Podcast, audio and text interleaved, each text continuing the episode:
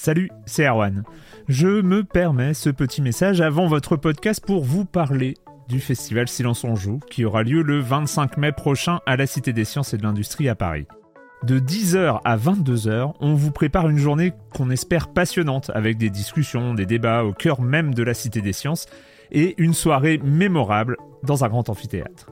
La billetterie est ouverte, le lien est dans la description des derniers épisodes et vous trouverez aussi un lien vers la programmation.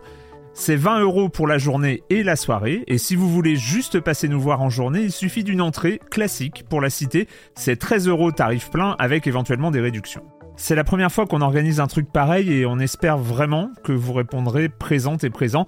En tout cas, nous, on a très envie de vous croiser de rencontrer celles et ceux qui nous écoutent chaque semaine.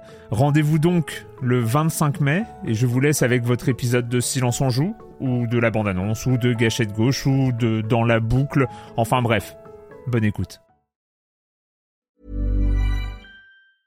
Hey, I'm Ryan Reynolds. Recently, I asked Mint Mobile's legal team if big wireless companies are allowed to raise prices due to inflation. They said yes. And then when I asked if raising prices technically violates those onerous two-year contracts, they said, "What the f*** are you talking about? You insane Hollywood ass."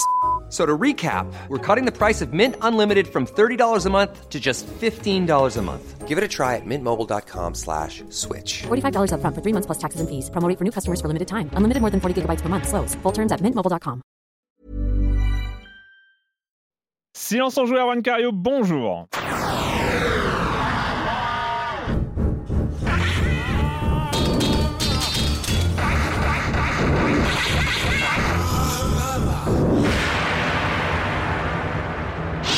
Au programme cette semaine, on va parler de Death and Taxis. On va revenir, enfin, enfin.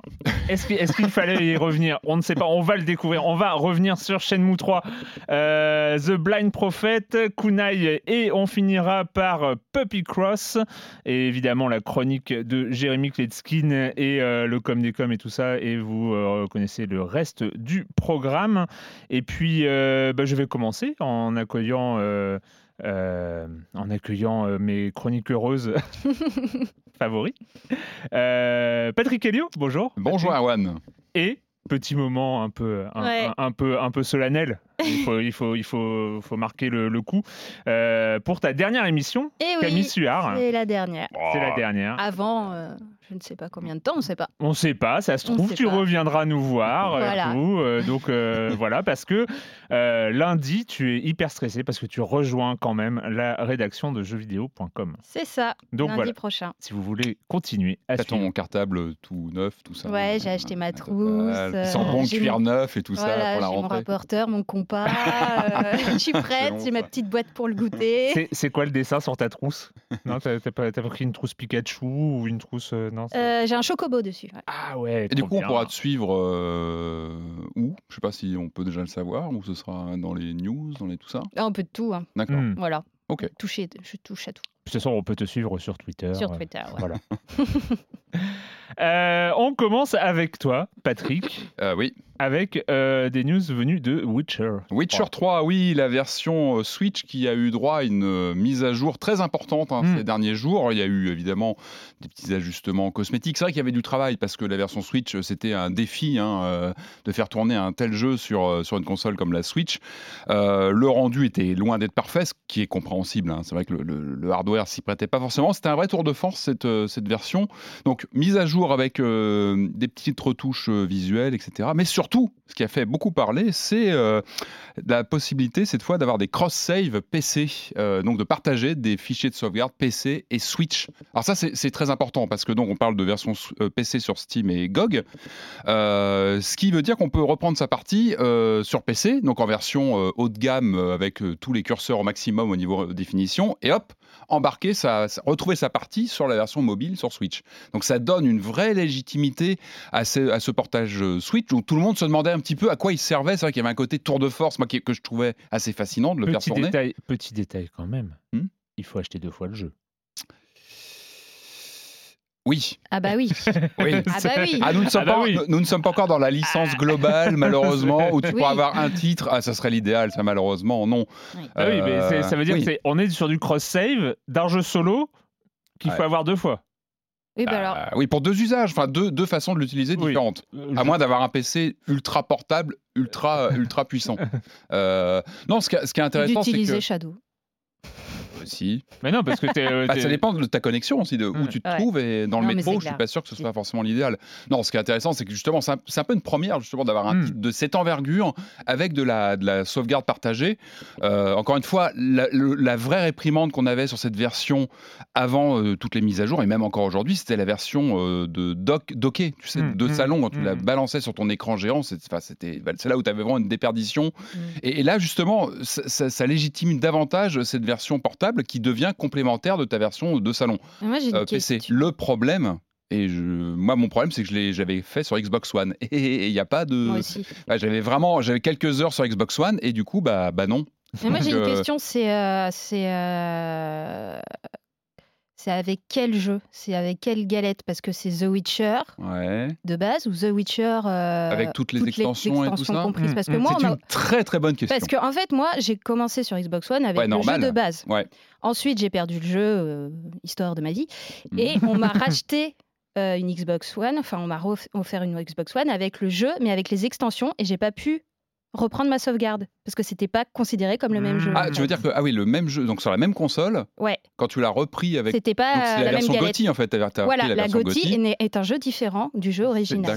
C'est-à-dire qu'il n'y a pas de cross-save sur Voilà. la même plateforme entre le même jeu. C'est C'est un ça. problème. Ouais, ouais, c'est pour problème. ça, je- Non, mais bien je pense, savoir. moi je pense euh, à vérifier. hein, tout ça est à vérifier. Je pense qu'ils ont pris de base la version GOTY Mm, complète. mm. Ouais. La Switch, c'est la version est, GOTY. Euh, elle était pleine à craquer. D'ailleurs, sur Il y les a que cartouches, celle-ci de toute façon. donc, avec euh, très peu de mises à jour, ce qui est rare sur Switch. hein. On Mm, en avait, je mm, crois, mm, vaguement parlé. Et C'est vrai que tu as beaucoup de jeux où tu dois télécharger 15-20 gigas sur ta Switch et tu, tu prends cher. Là, ce jeu-là, tout, tout quasiment était sur la cartouche. Mm. Voilà, c'était une parenthèse. Donc je pense qu'ils se sont basés sur la version GOTY complète. Et je pense que sur PC, ça doit être ça. Je pense qu'il faut, il faut s'aligner sur la version GOTY, mais c'est une bonne question et il faudra la vérifier. en effet. Bon, en tout cas, c'est Ouais. vrai que bon, du coup, Et il, c'est dommage il- pour, il euh, euh, il profite de la sortie de la série pour euh, relancer, pour se relancer un petit peu euh, au niveau, au niveau du Ah jeu. bah oui, c'est clair. euh, Bah, je crois que les, oui, les les- les- l'usage du jeu sur Steam et autres a complètement explosé avec. Et même euh, les livres aussi. Les Ouais. livres aussi, ça. C'est c'est clair, ça a complètement explosé. Alors, je sais ouais. pas si Doom a eu le même euh, impact avec Doom Annihilation qui est sorti en direct ou vidéo. Je suis pas sûr, il faudra vérifier. Je suis pas certain, mais, mais, mais en tout cas, oui, il y a eu un impact évidemment. Mais c'est dommage que cette guerre des consoles, parce qu'on se doute que là, il, il suffit d'appuyer sur un bouton, j'imagine, pour que justement que tu aies un cross euh, save Xbox One, euh, PS4. euh, bah non, parce ouais, que non, je pense que euh, je pense que ça ça se passe pas comme ça de, avec les consoles, ce qui est dommage. Bon, Dans un monde idéal. non, mais effectivement, moi, l'idée d'une licence globale, je suis complètement d'accord, où tu paierais euh, un prix et tu pourrais te dire, je vais déployer mon jeu sur n'importe quelle bécane, j'ai une licence, ça, ça serait parfait, Mhm. parce que là, du coup, il n'y aurait plus de ces problématiques. hmm, ce serait légitime. Tu Euh, pas forcément une cartouche. dans Et la C'est bien aussi d'avoir une cartouche euh, où tu reprends. Dans, dans la Oui. catégorie euh, Archeo Gaming, euh, on a Oui. retrouvé des traces d'un jeu oublié. Bah, un fantôme, jeu- un fantôme, hein, un, véritable fantôme. un- il a ressurgi euh, Bah, en il y fait, a c'était. quelques temps. Oui, parce que c'est un jeu qui avait été, je crois, annoncé en 2002, qui avait été euh, présenté, qui a fait plusieurs E3, je crois, plusieurs présentations. Ouais, c'est ouais, StarCraft ouais, ouais. Ghost, qui était un titre très attendu, parce que c'est chez Blizzard, c'était euh, c'était l'idée de décliner un univers euh, RTS en jeu d'action troisième Mhm, personne, qui mhm. était en plein. C'était la grande mode, des, la grande mode à l'époque des jeux troisième personne sur console. Et, euh, et ce jeu n'est jamais sorti. Euh, on avait vu des cinématiques, on avait vu des trucs sur des salons, etc. Et c'est jamais sorti. Je crois que Blizzard avait fini par dire, par jeter l'éponge. Alors officiellement, le jeu n'a jamais été annulé, je crois, mais bon, on savait que ça, il sortirait pas parce que ça, il est fini par, par euh, être, en tout cas, être étiqueté euh, non conforme aux attentes de qualité de la Mm. boîte. Ce qu'on peut, Mm, ce qu'on peut mm. comprendre. Effectivement, ce qui vient de sortir là, c'est une euh, vidéo de 7 minutes de gameplay. Euh, c'est un type qui a sorti ça sur YouTube euh, d'une version Xbox en développement. Alors d'après ce qu'il se dit, ce serait une version sur un kit de développement un petit peu hybride euh, Xbox euh, d'origine, hein, parce qu'on date, Mm. euh, on est vraiment sur la première génération de Xbox, mais un petit peu boosté. Donc on- voilà, le hardware est un petit peu encore sujet à, à questionnement. Bon, quand on regarde ces 7 minutes, euh, bah, bah, on comprend pourquoi il est annulé en fait. C'est que effectivement, il est, il est vraiment dans les dans les sous-standards de l'époque. On est vraiment dans tous les clichés du, de l'actionneur troisième personne qu'on avait sur euh, GameCube, euh, PS2, Mhm. Xbox 1 par, euh, par camion entier, euh, du shooter avec des, des ennemis euh, assez lambda, une IA qui a pas l'air bon. Attention, hein, c'est de la version euh, pas finale, tout ça est c'est difficile de critiquer Ouais. un passage de jeu qui est pas terminé, Non, évidemment, mais en tout cas, ça fait pas envie. C'est vrai que ce On qu'on dirait- voit visuellement, en On dirait qu'ils ont juste ressorti euh, ce qu'ils avaient imaginé à l'époque sans, c'est- c'est- c'est- sans ça a avoir pas- mis à jour leur. euh, ça a pas de pêche. Enfin bon, voilà. En tout cas, ça, on comprend pourquoi le jeu n'a- n'a n'a finalement pas vu, n'a pas, n'a pas vu le jour parce qu'il Ouais, apportait et pas grand-chose. Et ce qui permet de comprendre pourquoi le jeu n'a pas vu le jour aussi, c'est qu'il y a un petit truc qui est sorti en quelques temps plus tard, hein, en 2004, hein, qui s'appelle World of Ouais, Warcraft. aussi, ouais, ils ont eu des, Euh, des- donc des ils avaient priorités. peut-être quelques, quelques priorités Ouais. à gérer et ils ont sans doute eu raison, l'histoire leur Ah a bah, donné clairement. raison. clairement. Euh, World of Warcraft a lui eu un impact bien supérieur à ce qu'aurait eu euh, On est, Starcraft Go. on est d'accord, et c'est peut-être aussi, alors ça, ça fait mal parce que tu as toujours des gens qui restent sur le carreau, c'est le travail de gens qui ont bossé là-dessus. Il ne faut pas oublier ça, c'est que tu as Mhm. toujours des, des personnes qui bossent dessus. Mais Les- on ne sait pas si les gens eux-mêmes sont restés sur le carreau. hein. Ils ont peut-être été redéployés sur des choses peut-être oui, ben, j'im- j'ose imaginer évidemment, mais tu laisses toujours, tu laisses de la sueur humaine dans un développement comme ça. Oui, Mais on peut comprendre. Après, tu te dis, bah, c'est ça aussi, c'est qu'un un bon éditeur, il sait couper quand il faut. Et là, effectivement, je pense que on imagine les réunions euh, en interne où bah, les mecs, en lançant une démo comme ça, disaient, bah non, non, non, c'est pas possible parce que là, on devient suiveur. Et je pense que Bli- Blizzard n'avait pas envie d'être suiveur sur une catégorie euh, qui maîtrise pas forcément plus que ça. Alors, tu euh, parles aussi d'un mode de. Ouais, bah oui, bien sûr. Oui. euh, Alors, il faut que tu m'expliques. pas, trop, pas trop longtemps, mais. Alors, deux de mes marottes qui se réunissent euh, en un seul titre. Doom, évidemment, j'en parle souvent. Doom 2 et euh, Zombies Hate Matt Neckbors, euh, qui est un des grands jeux de la, de la Super NES et de la Mega Drive. On en parlait tout à l'heure. C'est un de ces grands titres des années 90. LucasArts, c'est un Mm. titre un petit peu ovni parce que c'était un jeu d'action un peu à la Gauntlet, mais très cartoon. Et puis Dans on des pouvait y jouer à plusieurs en plus. On pouvait jouer à deux, et puis il y avait une ambiance de folie avec euh, plein de clins d'œil au, au- au cinéma de série Z et compagnie, films d'horreur. C'était vraiment génial. Drôle. Et là, il y a un fondu qui a, qui a présenté il y a quelques, quelques temps déjà, mais là, c'est ressorti sur, euh, sur les réseaux depuis quelques jours, une, un mode pour Doom 2 qui, qui donc transfère euh, l'action de Zombies Hate My Neckboards, donc qui était en 2D, en vue aérienne, un peu à la Hmm. Gauntlet, si tu veux, en 3D à la Doom 2, quoi, avec le look de Doom 2. Oh. Alors sur le coup, moi j'étais un petit peu dubitatif parce que c'est fondamentalement un jeu en 2D, mais quand tu lances la vidéo, tu te dis mais c'est génial en fait. Surtout tu as les musiques, le mec a repris les musiques, Euh, et, et finalement le jeu s'y prête plutôt bien parce Ouais, que les armes délirantes, le jet d'eau, euh, Hmm. toutes les bombes, etc. Donc a priori lui il a développé quelques, quelques niveaux qu'il montre en, en vidéo et il explique que d'autres choses vont arriver. Donc on, on va suivre ça de près et c'est marrant. Moi j'a- j'attends que Zombies, c'est un peu un de ces titres oubliés de, vrai, de, la, de la- de la ludographie de, de LucasArts. C'est dommage parce que c'est vraiment un grand titre, il n'a jamais été réédité. On a cru, je me rappelle d'une rumeur en 2011 d'un d'un film qui aurait été tiré de Zombies, ça s'est jamais fait. C'était pas forcément le, le- le On- meilleur, on- on la meilleure chose à faire. Mais euh, Zombie, c'est très bien qu'on en parle d'une façon ou d'une autre. Et moi, je rêve toujours que ce jeu-là soit refait, remasterisé. Il le mérite amplement. Ne touchez pas à la suite, Ghoul Patrol, qui est vraiment pas bon. C'est vraiment, vraiment pas terrible. Mais le premier Zombie, si vous le trouvez, enfin, enfin, faut Mais il est bien jeu. comme il est. Et les Il n'y a pas besoin de le Ouais. Les musiques, faire un autre. hein. Les musiques, mais c'est dingue, quand je l'ai relancé, je me dis, ces musiques, je les ai dans un coin de la tête depuis 25 ans. Elles sont terribles, vraiment terribles. Et le jeu est vraiment, vraiment excellent. Euh, Camille, euh, on en parlera sans doute dans les semaines qui viennent, mais tu ne seras plus là pour en Arrête parler avec nous.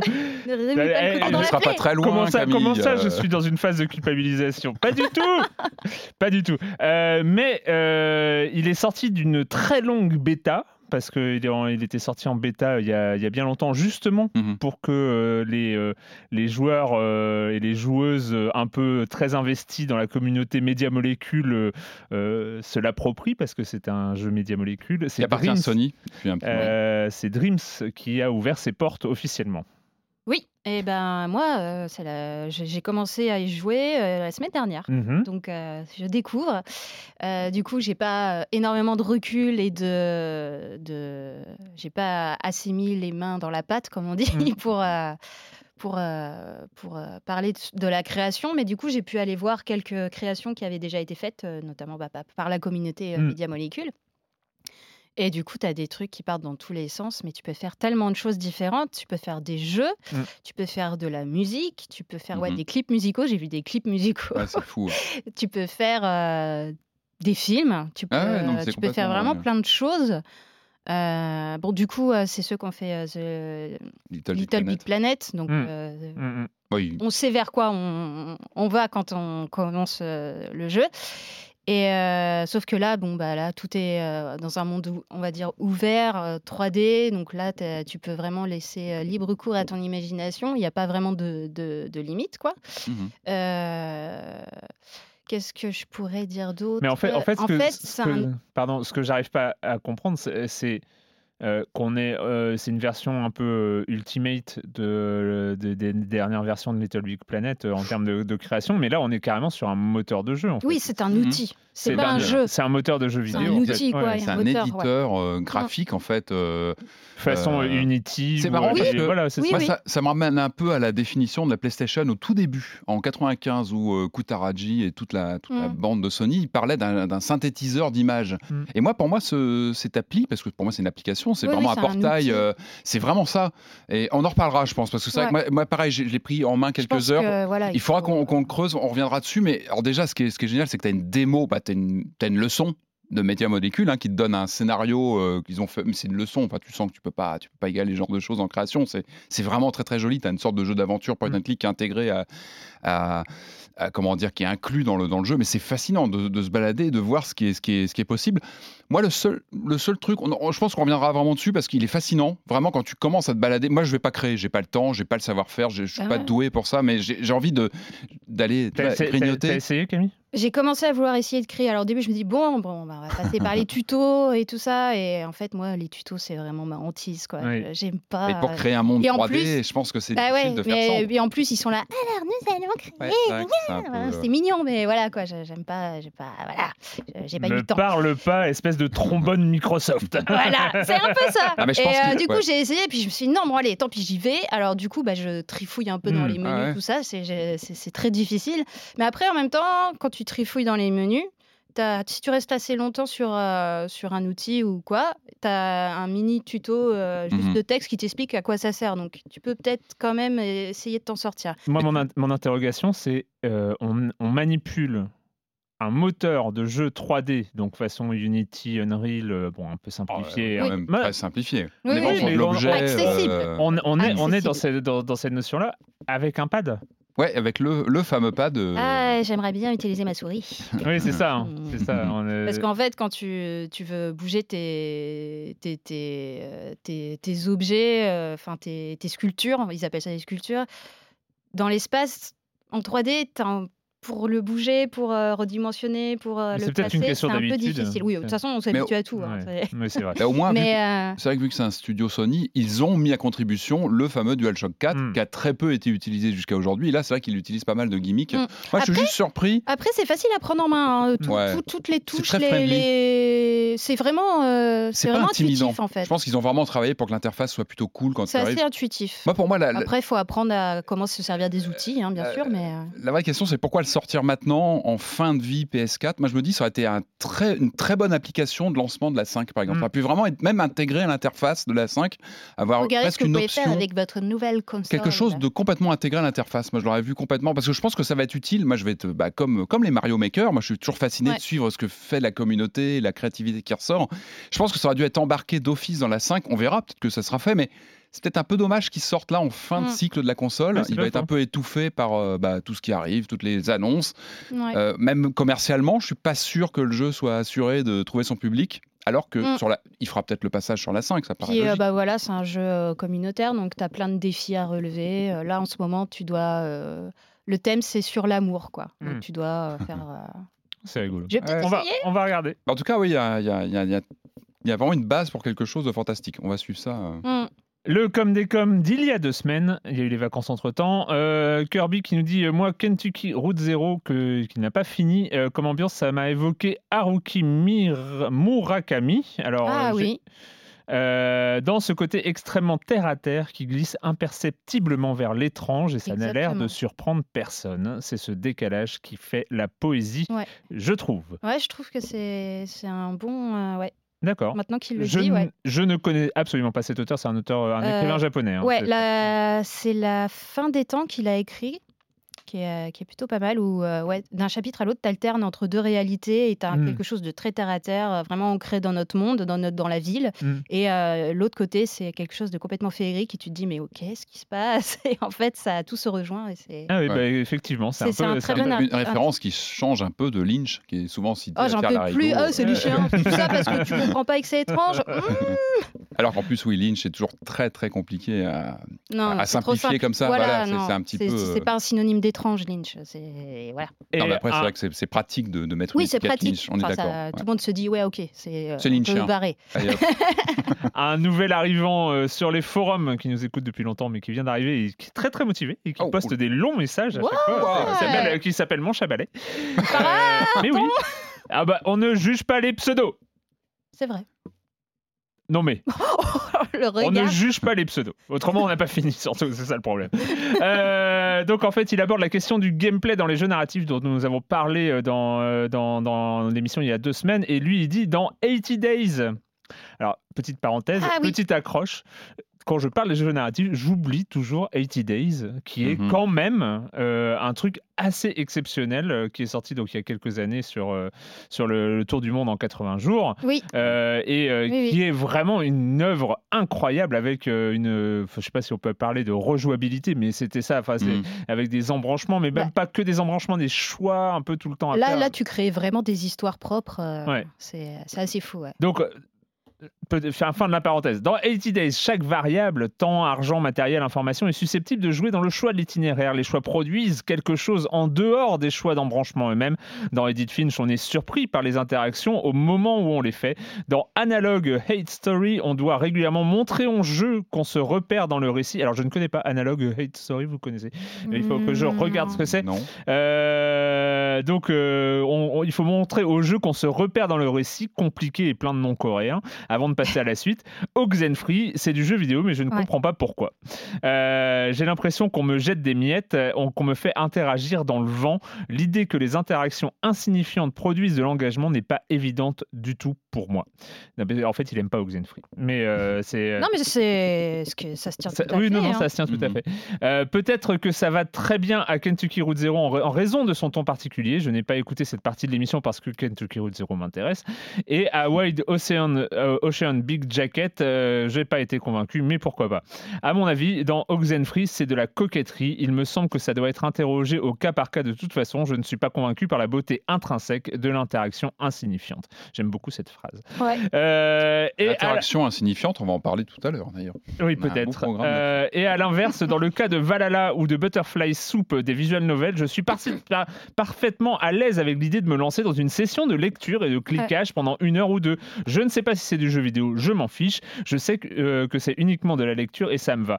Je crois que vous n'en avez pas parlé dans Silence on joue, mais il y a euh, Evans Vault euh, qui a fait des trucs assez ébouriffants autour du récit à embranchement l'année dernière du studio Inkle, euh, le studio qui a fait 80 Days. Effectivement, nous n'en avons pas parlé de Evans Vault et c'était euh, voilà, c'est passé à travers. Ça avait l'air très bien. Voilà, bref, c'était le com des com d'il y a deux semaines. N'oubliez pas, vous pouvez euh, toujours euh, nous discuter. L'ambiance est très bonne dans les forums de Science on joue. c'est vous cherchez dans Google l'adresse. voilà.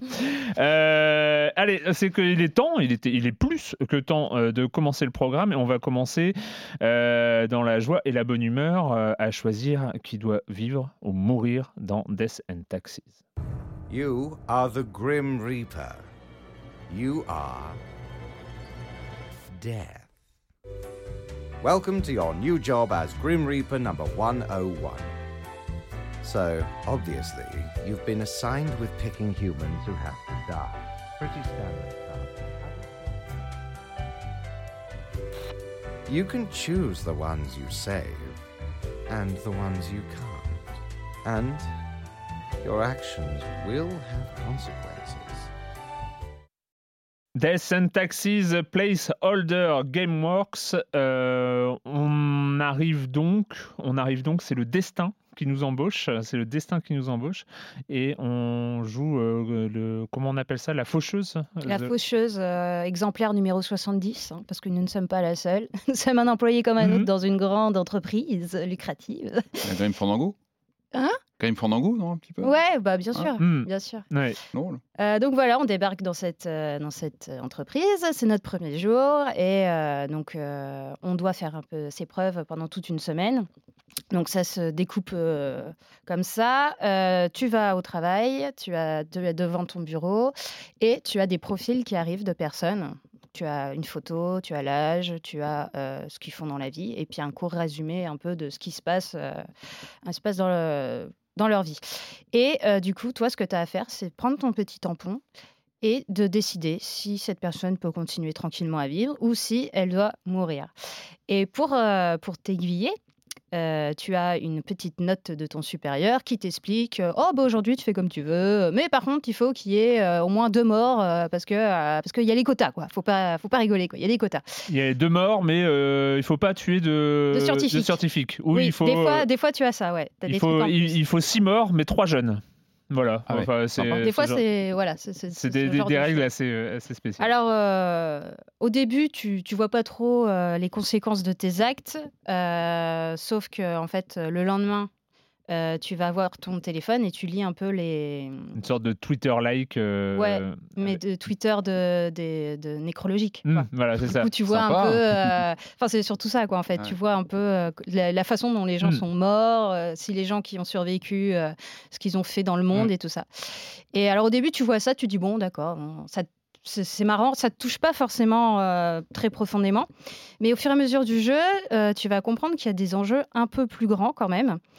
Et euh, tu vas euh, comprendre aussi que tu n'es pas obligé de suivre à la lettre ce que ton, supérieur euh, te dit de faire.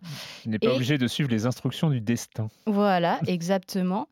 Et, euh, et euh, fur et à mesure ouais, du temps, il y a quelqu'un, un autre personnage qui va te laisser un peu des messages et euh, qui va te donner un peu des indications sur euh, le monde, si tu vois cette personne, attention, ce genre de choses. Au début, bah, voilà, tu sais pas trop si cette personne veut sauver l'humanité ou s'il Hmm. y a un autre plan derrière qui se trame. Donc voilà, tu avances. Et donc tous les soirs, tu vas voir ton supérieur et tu, discutes un peu avec lui. Tu as des, des choix à faire dans la discussion. Et tu peux aussi euh, descendre tout en bas pour acheter euh, des objets, euh, dont le fameux miroir. Le miroir euh, qui en fait ta conscience parce que tu donc tu peux c'est aussi esthétique tu peux changer euh, le- l'apparence que tu as bon euh, tu as un squelette, hein, donc euh, Mm. tu peux mettre un nœud papillon, tu peux mettre des choses euh, colorées, c'est très sympa. Mais c'est aussi, en fait, le, le but, c'est de, de te faire, euh, de te faire un peu culpabiliser, de te dire Ah putain, mince, t'as fait ça, mais en fait, tu te rends pas compte, mais en Mm. fait, ça a fait ça et tout. Tu... En fait, ça te donne un peu aussi des, des indications sur, ce- sur tes conséquences dans le monde. Et, euh, et voilà. Mais on, a- on est quand même sur une inspiration euh, Oui. très claire euh, de Papers, Please. Oui, parce que, enfin, je veux dire, des jeux à tamponnage. On n'en a pas non plus. euh, c'est pas un style de jeu, tu vois. Le tampon game. euh, Ouais, ça n'a pas en- en- encore, en- euh, Voilà, ça ça n'a pas encore infusé. Ouais. Euh, donc, on est sur, euh, sur une inspiration euh, Paul Pop. Enfin, euh, euh, pas. pas- euh, bref, euh, de, euh, de hum, très très clair. Mais il y a, il y a il y a une façon d'aborder l'histoire qui est est qui est euh, totalement différente en fait. C'est euh, autant dans Papers Please il y avait ton ton personnage à toi, qui Mhm. avait sa famille, qui avait, euh, qui avait son histoire, qui avait euh, ses contraintes euh, personnelles, et donc ça interagissait avec les obligations du métier, où il fallait garder son métier pour pouvoir faire vivre sa famille, et en même temps essayer de sauver le maximum de gens, mais pas tous les sauver parce que tu ne pouvais pas tous les sauver. Donc tu avais des cas de conscience permanents qui, qui te poussaient à prendre des décisions à vraiment crève-cœur. Enfin, Mhm. et là, il y, a- y y quelque chose de peut-être plus anecdotique, euh, rien que dans l'acte de tamponner, alors que la décision est beaucoup plus radicale. hein. C'est pas, Ah bah euh, oui, c'est pas. c'est pas tu passes la frontière ou tu passes pas la frontière, c'est euh, tu, tu mets. en- Et alors, c'est moi, ça m'a fait le, côté étrange d'avoir un tampon euh, radical et en fait ne pas avoir de conséquences euh, émotionnelles euh, réelles sur le fait de faire crever ou faire vivre Ouais. euh, les personnages. Après, euh, je pense que euh, au fur et à mesure du jeu, plus tu avances, je pense que plus ça, ça doit avoir son importance. Enfin, moi, je l'ai Mm. senti, j'ai peut-être joué un petit peu plus que toi, mais j'ai Oui, pas oui, non oui. plus euh, fini le jeu parce que tu peux finir le jeu et puis tu as des fins euh, assez différentes apparemment, parce que j'ai regardé un petit peu euh, des retours et, euh, et tu peux avoir des fins heureuses euh, où tu sauves le monde et tu peux avoir des, fausses, des, des, des, des, des fins un peu moins heureuses mais qui sont apparemment euh, assez sympas à, à débloquer aussi. Mais je pense que, je pense, enfin en tout cas moi j'ai senti une évolution là-dessus quoi. Ouais. C'est, euh, mais, pour le coup, ça me faisait vraiment penser à un, un truc de Mais il y a moins d'applications peut-être, oui en effet. euh. peut-être de plus de narration interactive Ouais. finalement, parce que ton choix, c'est aussi influer l'histoire Mm. un personnage qui est plus le monde Ouais. en tant que tel. Toi, tu vas choisir qui vit ou meurt. euh, on est loin de. euh, c'est Lucas Pop, ça m'en revient. Je, je sais pas pourquoi je voulais l'appeler Paul. hein. Euh, Paul. mais euh, donc, on, on est loin de, de cette ambition, euh, en tout cas de, de discours politique qu'il y avait, qu'il y avait euh, là. Mais en même temps, voilà, c'est finalement une mise en scène de narration interactive qui est, qui est plutôt, qui est plutôt sympa. Enfin, C'est plutôt sympa. Alors par contre, c'est tout en anglais. Oui, à préciser toujours. tout en anglais. Mais bon, euh, il n'y a pas non plus énormément de texte et ça reste du, de, de l'anglais euh, assez accessible, en tout cas pour les fiches descriptives des personnages. Donc euh, ça va. Et le design est très cohérent avec le jeu. Ouais, Je trouve. euh, Non, mais c'est un point important, c'est que des, as- des- des fois, il y a un décalage, il y a un truc. euh, Là, là, Puis là, tu as une le- petite musique euh, Mm. jazzy pour Ouais. prendre des décisions tout à fait. Tout à fait. Death and Taxis, euh, c'est que sur Steam ou il y a... Ouais, je crois que c'est que sur Steam pour le moment en tout cas. Il est sorti au moment où on enregistre, là. Ouais, Donc, le euh, 20. le, le Ah ouais, 20, donc c'est euh, Ouais. 20 ouais. février. c'est ouais. tout frais. Tout frais. Euh, allez. Allez Patrick, il, faut, il, faut, il faut que tu te prépares. Alors, si je te fais des grands signes, il faut s'arrêter Mhm. parce que tu peux aussi Non, euh, bah, non, partir non, dans des... non. Tu dis ça parce que j'ai cinq pages écrites là sous les yeux, Ah, c'est ça ça, ouais, c'est ça. non, il faut, il faut, il fallait en parler hein, un peu. C'est, le jeu euh, sorti donc au mois de novembre Ouais. dernier, euh, mois euh, dans le, durant lequel nous n'avons pas enregistré. Mhm. Donc, il faut, voilà, ça fait partie, c'est un des Alors, derniers. c'est vrai, je suis d'accord avec toi. Mais en dehors de ça, moi, ça fait un moment pas envie d'y jouer, en Alors, en fait. fait, c'est pas ça. Pas. Ça fait ça fait des semaines que j'ai l'icône. Ça fait des semaines que j'ai l'icône sur ma console et j'avais peur de le lancer. Ah oui. J'avais le peur de le lancer parce que Shenmue, c'est euh, un, un, vraiment un pilier même de, tu vois, de ma culture euh, jeu vidéo. De voilà, donc je, craignais le fait de le lancer. Voilà, donc il est resté des semaines en attente et je l'ai lancé. Et on Et va on en parler. Et on va écouter le, le trailer.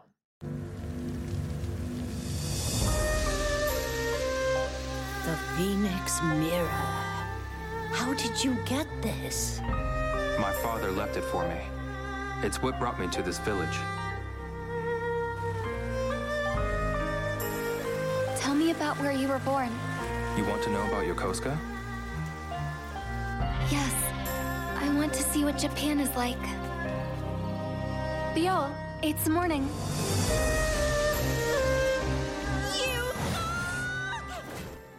Shenmue 3, on rappelle euh, les petits euh, marqueurs historiques. Le premier Ouais. Shenmue. Euh, 99. fin 99 au Japon Eh ouais. et fin 2000 en Europe. ouais. Rappelez-vous de cette époque où il fallait attendre un an les jeux japonais. C'est clair. Euh, Shenmue 2, euh, qui est lui un peu plus rapide, euh, Ouais. septembre 2001 au Japon et Ouais. novembre 2001 en Europe, À un moment où la Dreamcast commence à être euh, a pu être. très très mal. Ouais, ouais, Ouais, ouais, oui, oui, très, oui. très mal. La chute. Des À souvenirs cause, un à peu- cause un de peu douloureux. Shenmue ou pas à cause de Shenmue Oh non, c'est pas c'est pas à cause de Shenmue, mais donc ça n'a pas été la, la, la bouée de sauvetage Non. que certains espéraient malheureusement. C'est clair. Mais, Et euh, donc, euh, cette saga euh, Shenmue, Shenmue 2, qui étaient les jeux les plus chers ouais, euh, alors ouais, à ouais, l'époque, hein, qui ont été après détrônés évidemment par les GTA. Et les- 70 les autres. millions de dollars sur le premier, je crois, et 300 personnes.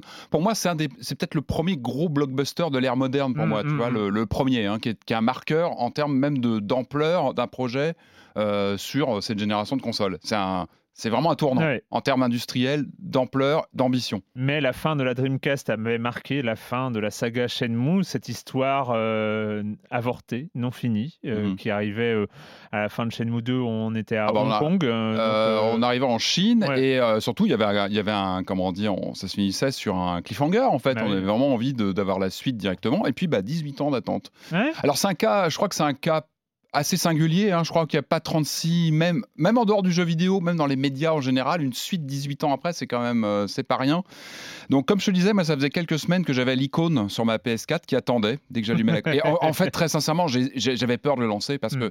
pour moi Shenmue c'est important comme je le disais tout à l'heure c'est vraiment un c'est un maillon de ma, ma culture jeu vidéo. Ça a été Bien un sûr. choc. Moi, je me rappelle encore. En fait, bah, c'est même, ce sont des souvenirs. Moi, je me rappelle le premier. Je l'avais vu tourner euh, dans mes débuts en tant que pigiste dans une rédaction qui l'avait reçu en import japonais. Donc, c'était courant 99. Et je me rappelle de ce choc. Tu sais, en plus avec la barrière de la langue, qui faisait que c'était vraiment un, un ovni hallucinant. Et je me rappelle encore voir les, déjà un attroupement autour de, de la Dreamcast, hein, et, et déjà ce qui n'était pas toujours le cas.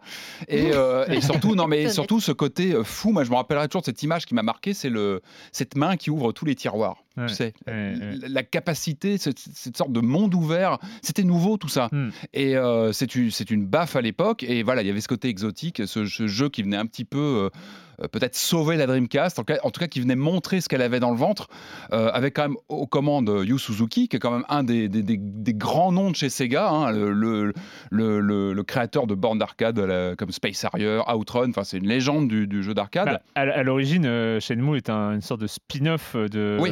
Euh, de Virtua De Fighter. Virtua Fighter, était exactement. une autre- Euh, un autre gros titre de Yu Suzuki. Exactement. Alors Suzuki, en fait, pour créer euh, Shenmue, il se- bah, il, il s'inspire de pas mal de choses. Enfin, les idées commencent à germer entre Virtua Racing. Il y a ce moment où les personnages, tu sais, quand tu t'arrêtes au stand, tu avais les personnages modélisés, donc Mm, ils pensent à un mm, jeu de mm, combat. mm. Puis finalement, Virtua Fighter va évoluer. Euh, Il y a ce projet Berkeley qui s'appelle, voilà, euh, avec un nom de code comme ça pour aller vers de l'aventure. Euh, il va s'inspirer aussi du jeu du Simon, tu sais, avec les, Mm, les mm, couleurs mm, pour mm. lancer ce fameux concept de QTE, les Quick Time Event, qui vont Ouais. aussi être un. C'est une date pour plein de choses. Shenmue euh, en 99, c'est vraiment quelque chose de- d'important, encore une fois, dans l'histoire du jeu vidéo. Pour moi, c'est un, c'est un vrai, euh, c'est un vrai tournant. 18 ans d'attente, donc voilà, j'avais l'icône, j'appréhendais. C'est un peu comme une rencontre avec un vieux copain que t'as pas vu depuis 18-19 ans. C'est qu'est-ce qu'on va se dire? Est-ce qu'on a encore des choses à se raconter? Est-ce que un petit stress quand même Mm. au moment de lancer. Euh, donc, bah, on, on lance, on lance l'aventure. On retrouve donc euh, Ryo euh, Azuki qui est toujours euh, donc dans ses, euh, qui cherche à résoudre le, le mystère autour du miroir du phénix et surtout qui est euh, en pleine campagne chinoise et qui est en train de marcher sur les pas de son père. Et, Et qui est qui- toujours le personnage le plus expressif du jeu vidéo. N'est-ce pas? Avec avec son cuir. Et, et tu retrouves le cuir à la Top Gun. Et ça c'est tout bête. Mais ça, ça fait plaisir. Tu retrouves ce look tu retrouves toute cette dégaine. Alors, alors, en fait tu euh, c'est une capsule temporelle. C'est-à-dire que Hmm. quand tu lances le jeu euh, il est dans son jus c'est-à-dire que c'est- vraiment un Shenmue 3 euh, tel qu'on pouvait l'imaginer en 2003. euh, on est vrai, on est, on est vraiment, on, on sent que c'est un jeu actuel dans les, dans les visuels, mais, mais tu as des mécaniques, tu as, beaucoup de choses qui te, qui, te, qui te font ressentir le poids des années. Clairement, quand tu le lances, euh, au début, tu as un petit peu peur, tu te dis, oh là là, attention, quand tu commences à manipuler ton, ton personnage, il, il tape partout, tu sens Mhm. qu'il y y y y a un côté austère, il y a, a- a vraiment... euh, ça fait vraiment partie de, de ce que... de ce qui faisait, euh, bah, de ce qui faisait l'ADN de, de, de Shenmue à l'époque. Et je pense que voilà, il faut, il faut resituer un peu ce qu'est Shenmue 3 aujourd'hui. C'est-à-dire que c'est un jeu. On venait souvent à Shenmue à l'époque parce que c'était une locomotive euh, d'innovation. Je parlais des QTE, je parlais de ce monde ouvert qui était fascinant. Monde ouvert en plusieurs dimensions. Euh, monde ouvert en termes de géographie, avec Mm. une ville entière et plus après. Euh, et en termes de temporalité aussi, parce que tu avais un temps réel avec des rendez-vous à tel endroit, à tel moment. Alors ça, aujourd'hui, on voit ça un peu partout. Il y a eu GTA, il y a eu plein d'autres jeux depuis. Mais à l'époque, c'était c'était- c'était complètement nouveau. C'était Bah, même avec- avec- il y, avait cette impression euh, inédite de parcourir un monde qui vivait Qui vivait à, à son qui rythme, était vrai. qui était un- qui- qu'on qu'on pouvait un peu retrouver à une échelle moindre dans un Majora's Mask, Oui, par exemple. Ouais, mais- mais-. Mais euh, voilà, qui était. Là, euh, Là, là, il y avait une sorte de, de, de, de- de vie comme ça qui est un Alors, peu- Suzuki avait, place- avait appelé ça le free, euh, full reactive eyes entertainment. C'était son Mm. concept comme ça de, de monde avec exactement des, des personnages qui avaient chacun leur vie.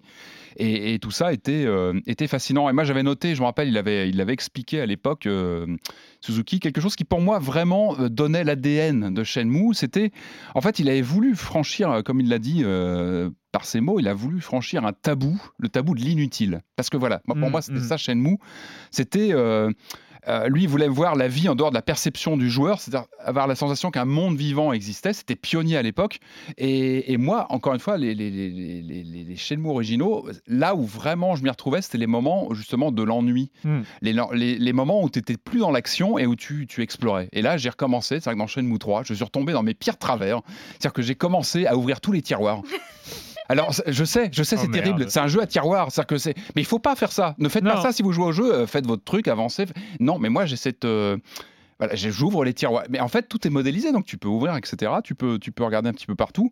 Euh, je pense que c'est un piège pour les gens comme moi qui ont cette, cette habitude d'aller faire fouiller un peu partout. En fait, tu retrouves des mécaniques de, game- de point and click. En fait, c'est une sorte de point Mm. and click de luxe. En plus, quand tu as cette touche euh, qui te fait passer en vue subjective, et ben là, tu es vraiment dans une mécanique de point and click. Tu es dans une pièce. C'est vraiment un tempo de jeu d'aventure. C'est que tu, tu- tu- on va t'ouvrir une nouvelle pièce. Personne, une personne va rentrer un Juste à propos du tempo, j'ai une interrogation parce que moi j'ai vu des, des- alors j'ai pas joué mais j'ai regardé des streams euh, pour euh, pour Oui, te mettre dans l'ambiance. ouais voilà pour pour découvrir un peu notamment Camus qui avait fait qui avait fait quelques quelques trucs sur sur Shenmue. Ouais, il qui avait testé, il a fait des- ouais, il a, il a- et sur son sur son Twitch euh, et et il y avait il y avait- il un truc sur le- la course. Ah oui, non, mais bien sûr, ça, ça fait partie euh, en fait, euh, ton personnage, il courait et en fait, ça faisait baisser son endurance. Genre, il pouvait courir 30 secondes Ouais. et Alors, ça après, dépend. il pouvait plus. Mais en fait, Du le tout. truc, c'est que en fait, il y a toute plus. une gestion. Alors ça, c'est une couche qui a été ajoutée. en- Parce qu'en fait, pour revenir, on, est- on retrouve vraiment, on est dans un Shenmue dans son jus. C'est-à-dire qu'on a vraiment les mécaniques à l'ancienne. Quelques petits trucs qu'on sautait. Moi, j'aimais bien quand tu prenais un objet, tu pouvais le retourner. Ça, c'était nouveau. Là, c'est un peu plus rigide. T'as moins ce côté euh, Ils ont, ils ont pas objets. eu 76 millions d'euros. hein. Bah oui, tu sens, mais tu sens, en plus, tu non, sens mais- que le budget n'est plus, euh, c'est Ouais. plus la Rolls Royce de l'époque. Ouais. euh, effectivement, tu sens qu'il y a eu des raccourcis. Euh, on est vraiment dans les gameplays de l'époque avec tous les travers. hein. Un personnage tank euh, qui tape dans les murs, t'as du mal des fois à te déplacer, mais bon, ça, ça fait partie de malheureusement charme. de l'expérience, enfin le charme. Alors, le charme, On, peut-être en- pas. on reviendra, on reviendra là-dessus, mais en tout cas, c'est partie de l'expérience chez nous aussi, malheureusement. Euh, non, alors ça, ce sont ce que, ce que, tu, ce que tu évoques, ce sont les, des couches qui ont été ajoutées, en fait, des couches de. Alors déjà, tu as toujours eu la gestion de, de l'argent de poche. Hmm. Euh, là, tu as la nourriture, c'est que tu te fatigues très vite et ça, tu tombes très vite dans un enfer. Moi, je l'ai je l'ai vécu, hein, ta Ouais. partie. Très vite, tu te retrouves dans un enfer où tu n'as plus de thunes. T'as plus, t'as plus de fric, en fait, vraiment, tu Ouais. dépenses tout. Euh, en plus, si tu fais les, tu sais, les pochettes surprises, bah évidemment, tu as des pochettes surprises, là, des, des bulles surprises de Shenmue, Ouais. donc tu claques tout ton fric dedans, normal. Ouais. Et, euh, et tu te retrouves à, tu crèves la dalle, tu manges plus, donc tu perds ton énergie. Et dès que tu cours, tu perds effectivement, euh, que- comme l'a dit Daniel, tu perds ton, ton un énergie. open world en marchant. Et, euh, et en Eh, fait, surtout, tu vas oui, parce qu'en fait, évidemment, le jeu est ponctué. euh, après, on arrive sur le côté de l'écriture, évidemment, l'écriture, parce que tu arrives, il se passe des choses dans ce, ce petit village que moi j'aime bien. Il y a une ambiance, mais ça, c'est chez nous, c'est-à-dire que c'est un Mm. jeu de contemplation. Tu as des vraies ambiances. En plus, tu as le cycle jour-nuit et visuellement, il y a des vrais trucs qui se passent. Tu as des vrais, t'as des vrais, Mm. t'as des vraies teintes, etc. Arrive le moment de l'écriture, c'est-à-dire qu'en gros, tu dois aller rencontrer un personnage qui va te donner des Mm. infos sur un autre. Et là, tu, tu te retrouves dans ces mécaniques des années 90 ou tout début 2000, où tu dois aller euh, voir un personnage qui va te dire Bah ouais, mais lui, il vient de me voler ça, donc va le taper parce qu'il faut que tu récupères le truc. Tu y vas, il va te donner le nom d'un mec qu'il a vu sur le marché, machin, qui va te dire Va lui. C'est c'est- c'est- c'est- c'est vraiment très, très, très rustique. Patrick. Et... Patrick, Hmm. so- soyons sincères, c'est un peu une purge à jouer. Alors, en fait, c'est très subjectif. Je pense que si. Non, Ah mais bah. si tu. Non, mais. Ça, Non, non, je pense que très sincèrement, si tu le mets dans les mains de quelqu'un qui est pas du tout, qui a pas du tout de passif euh, Shenmue, qui a pas l'historique Shenmue, il va pas, enfin, tu peux pas adhérer parce que c'est complètement, c'est complètement rustique, c'est complètement, c'est anachronique. Il, est, Ouais. il est fondamentalement anachronique le jeu. Après, euh, très franchement, quand tu as joué au premier, que tu as cet attachement, euh, je vais rejouer au remaster, enfin tu sais, les ressorties, Mm. j'en avais parlé d'ailleurs, le 1 et le 2 qui étaient ressortis, donc je m'étais remis dans cette mécanique, etc. Tu as un jeu qui est dans son jus. Euh, donc tu retrouves ces mécaniques, tu es habitué à ça, et tu rentres dans cette... euh, tu retrouves, tu retrouves tes, tu vois, tes vieilles habitudes de l'époque. Alors, la vraie question, c'est ce miroir, c'est... Tu te... En fait, moi, j'étais la personne aux deux personnes quand tu y Mm. joues. C'est que d'un côté, il y a mon moi de 2000 qui était ravi de me dire ça y est, j'ai la suite, euh, c'est super, je retrouve. J'ai vite retrouvé mes mécaniques. En plus, c'est un jeu où tu parles beaucoup. Ça, c'est un truc Mm. que j'ai toujours aimé dans Shenmue, c'est que tu passes ton temps à parler aux gens, tu, tu- tu communiques beaucoup avec eux. Alors, c'est pas toujours très bien écrit, mais tu passes ton temps à parler comme dans un point and click. Ce sont vraiment des mécaniques de jeu d'aventure. Le problème, c'est qu'en face de ça, tu te, c'est comme un miroir. Tu te dis, mais moi-même, en, tu vois, en 20 ans, mes, mes goûts ont changé aussi. C'est-à-dire que ce jeu, il répond à mes attentes d'il y a 20 ans, mais aujourd'hui, enfin, en, en termes de narratif, tu vois, par exemple, je sais pas, c'est, c'est évident, le parallèle avec Yakuza, par exemple, Mm. qui, est le, qui est un peu le successeur spirituel de la série Yakuza, euh, qui, elle, a su évoluer, s'est remise en question au fil des épisodes. Il y a eu des, des progressions. Il y a eu Judgment qui est sorti il y a pas très longtemps. La narration, évidemment. Il y a eu Life is Strange qui est sorti. Il y a eu, voilà, le jeu d'aventure. et c'est- Il y a eu Telltale aussi. C'est vrai Mhm. qu'il s'en est passé des choses hein, depuis, euh, depuis 2000. Donc, tout ça a évolué.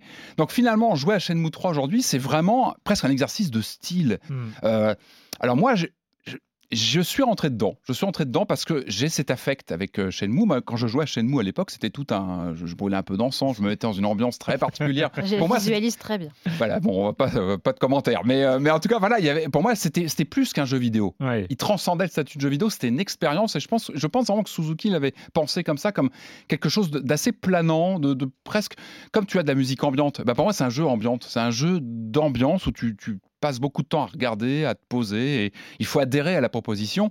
Euh, et Il je faut pense avoir que le temps aussi. hein. Il faut avoir le temps. Il et faut avoir c'est- le temps. Et, et en Moi, fait, j'ai pas le et- temps. Et, en fait, je n'arrêtais Pas en jouant. J'arrêtais pas en jouant de me dire, mais, mais j'avais une pile de jeux à côté qui m'attendaient. en disant, Mais tu te rends compte, là, t'en as encore pour des, des heures et des heures. Là, je l'ai pas fini le jeu, je suis en train d'y jouer.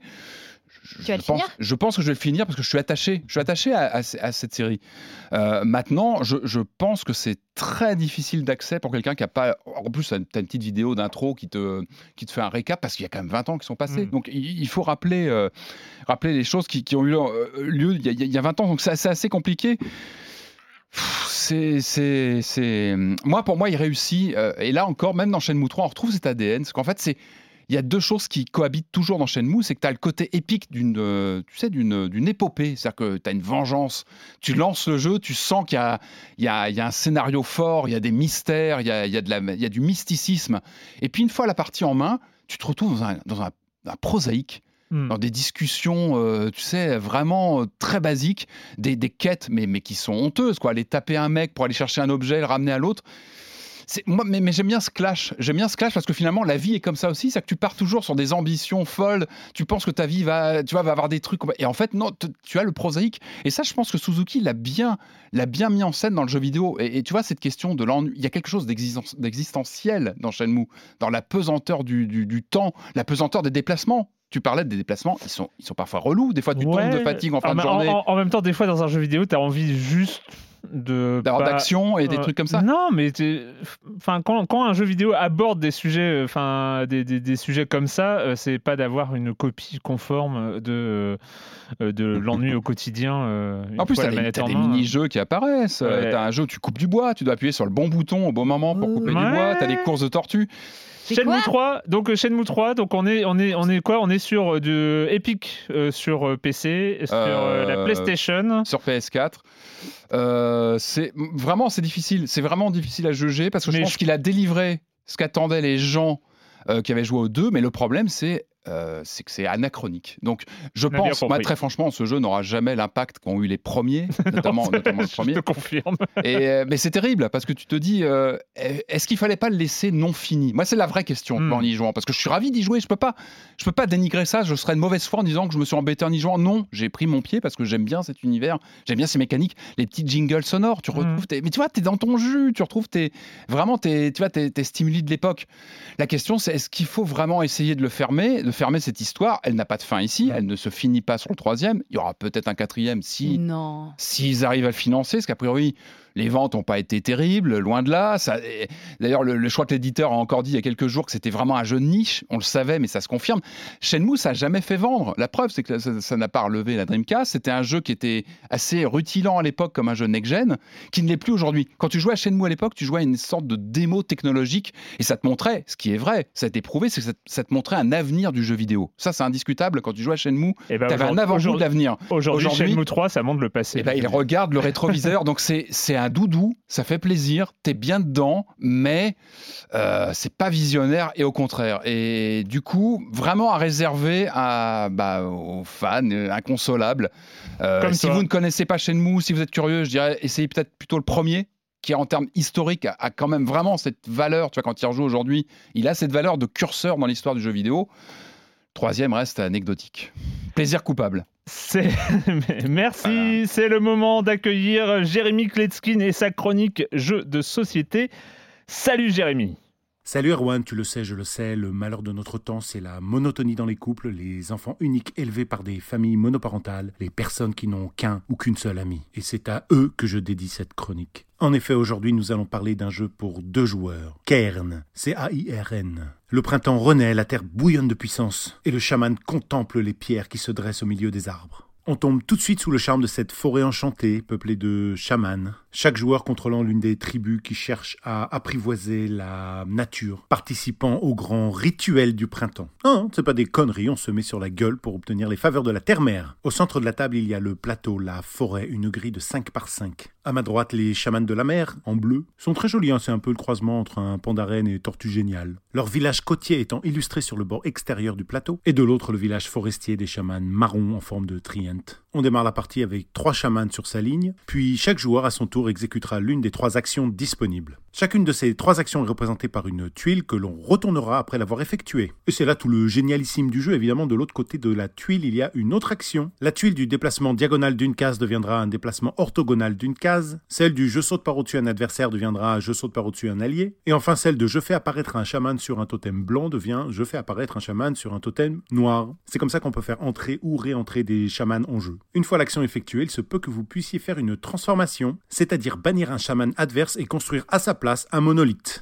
Et des monolithes, il y en a plein, il y en a 14, ils ont chacun des pouvoirs différents, on va pas rentrer dans les détails. En gros, la case du monolithe devient une super case qui vous permettra ensuite de vous déplacer, de vous téléporter, de retourner des tuiles, de changer des monolithes, etc. Si on passe la ligne adverse, là aussi on effectue une transformation et au bout de 4 transformations, on a gagné la partie. Alors Kern, c'est le concept du jeu de dames en retirant tout ce qui frustre et en rajoutant des tonnes de trucs de fun. Dès qu'on a commencé à faire 2-3 mouvements, on a compris à quel point c'est intéressant, c'est tactique et c'est malin. En réalisant chacune de ces actions, on influe sur les actions disponibles de notre adversaire. Et le plateau, c'est du 5 par 5, donc les parties sont très courtes et très intenses. Et franchement, ça ne m'étonne pas de Christian Martinez, l'auteur, qui avait créé il y a déjà quelques années Inish, l'un de mes jeux préférés de tous les temps. Après le Celtic qui se met ici au Gaelic de manière magistrale. Les parties ne durent que 15 ou 20 minutes au maximum. Hyper facile à comprendre, très compliqué à maîtriser. C'est édité chez Matago. Vous pouvez y aller à partir de 8 ans euh, sans problème. Et moi je vous dis à bientôt pour parler de boîtes, de boîtes qui sont comme des briques, les briques d'un mur.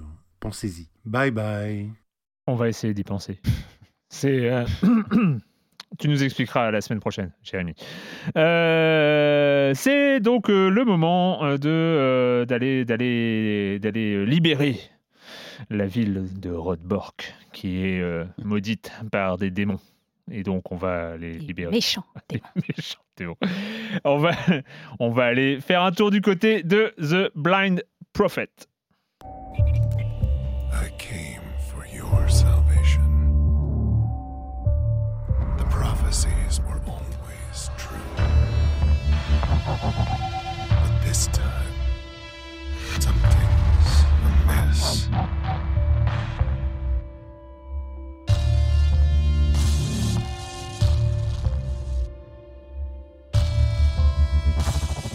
The Blind Prophet, un jeu point and click euh, français euh, développé principalement, alors le studio s'appelle Ars Goetia, euh, mais derrière Ars Goetia, c'est principalement Baptiste Mini, euh, qui est euh, le dessinateur, parce que c'est un jeu dessiné, et mm. beaucoup dessiné, donc il a beaucoup dessiné, il a beaucoup travaillé pour son jeu, et aussi concepteur et scénariste, donc il a un peu tout fait. Bon, après, il y a la musique, c'est sans doute pas lui, et, et, et voilà.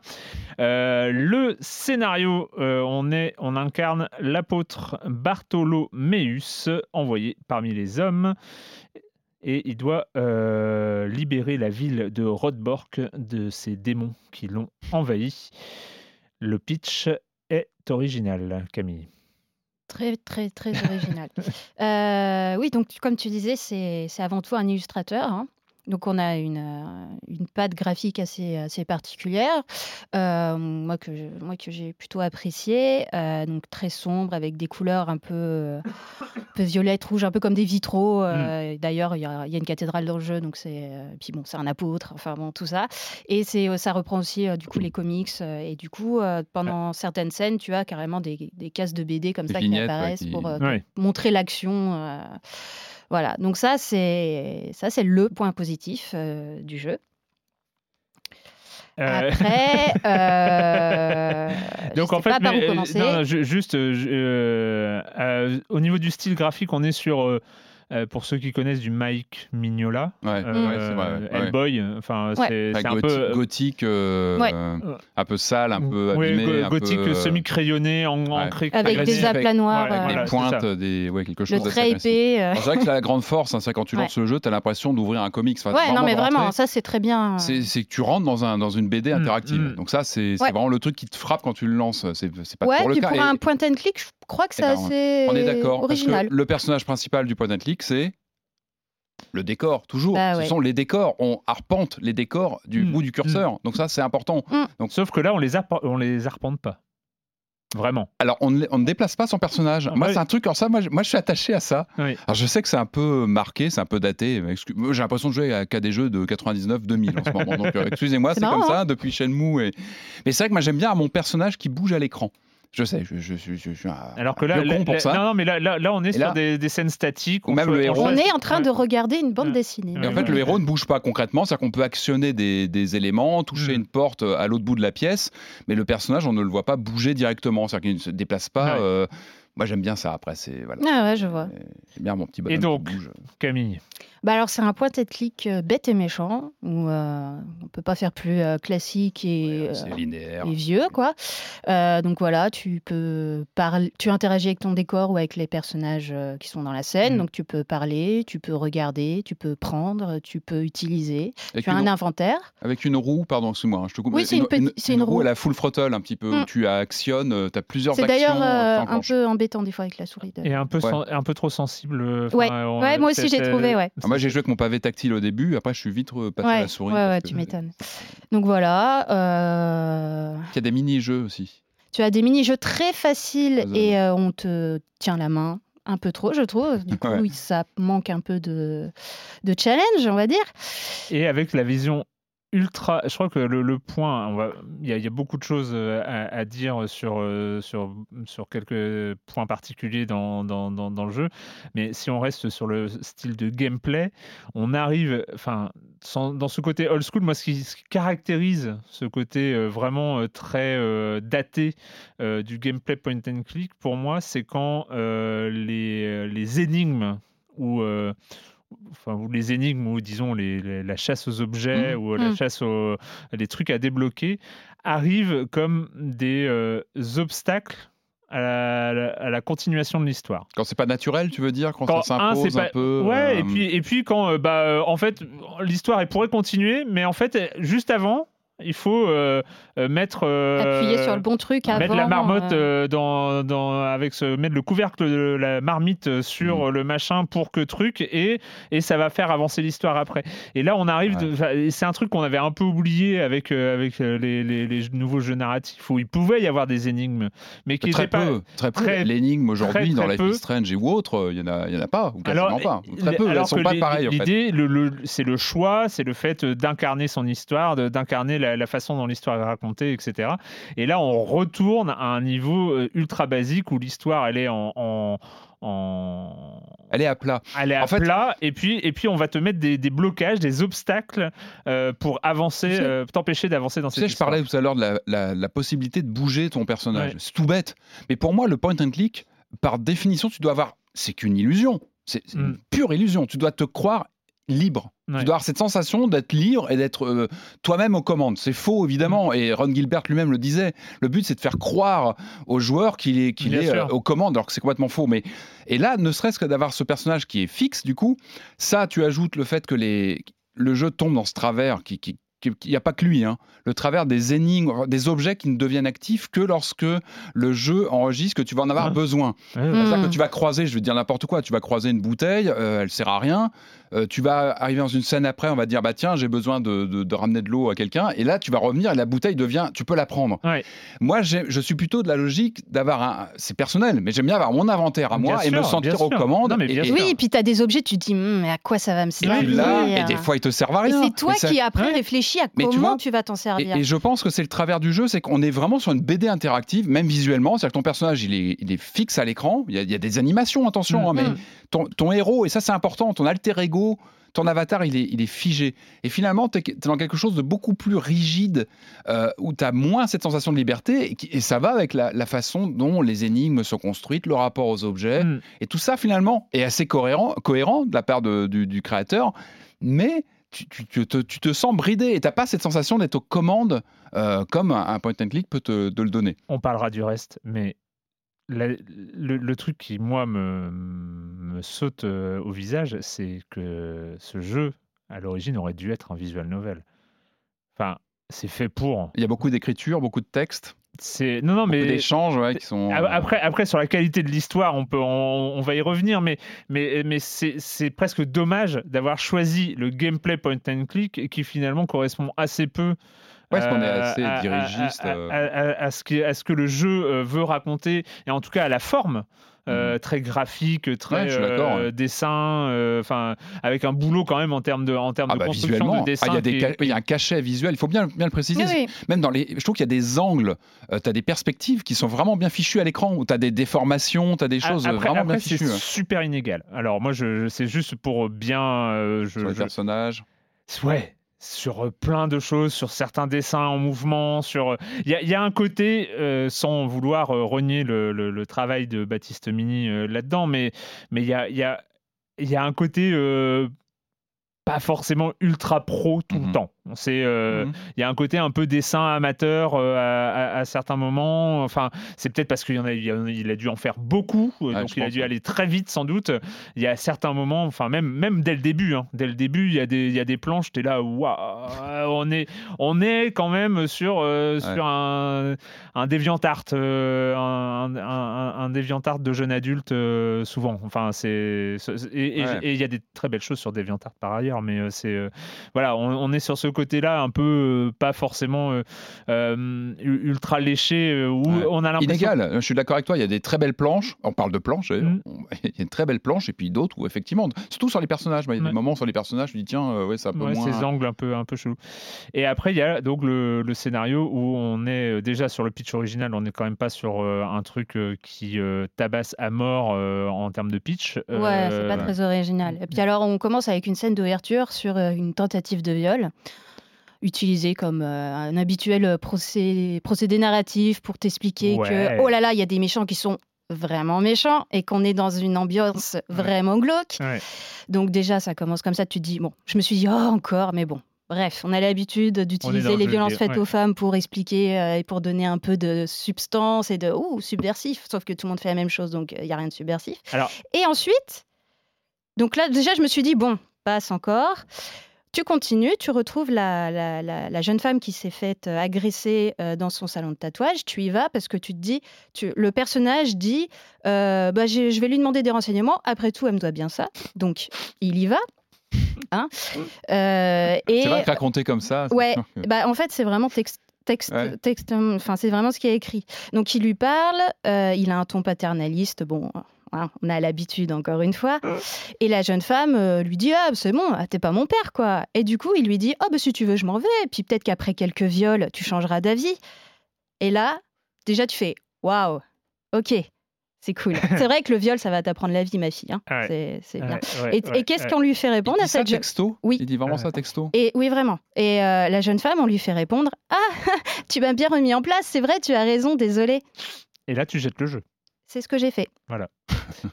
non, mais J'avais pas envie de me prendre ça dans- en pleine face, en fait. Non, Et, mais tu as, euh, entièrement raison et je pense que c'est important euh, de, de souligner ça. C'est important de souligner que cette scène d'intro de tentative de viol est hyper gênante. Mm.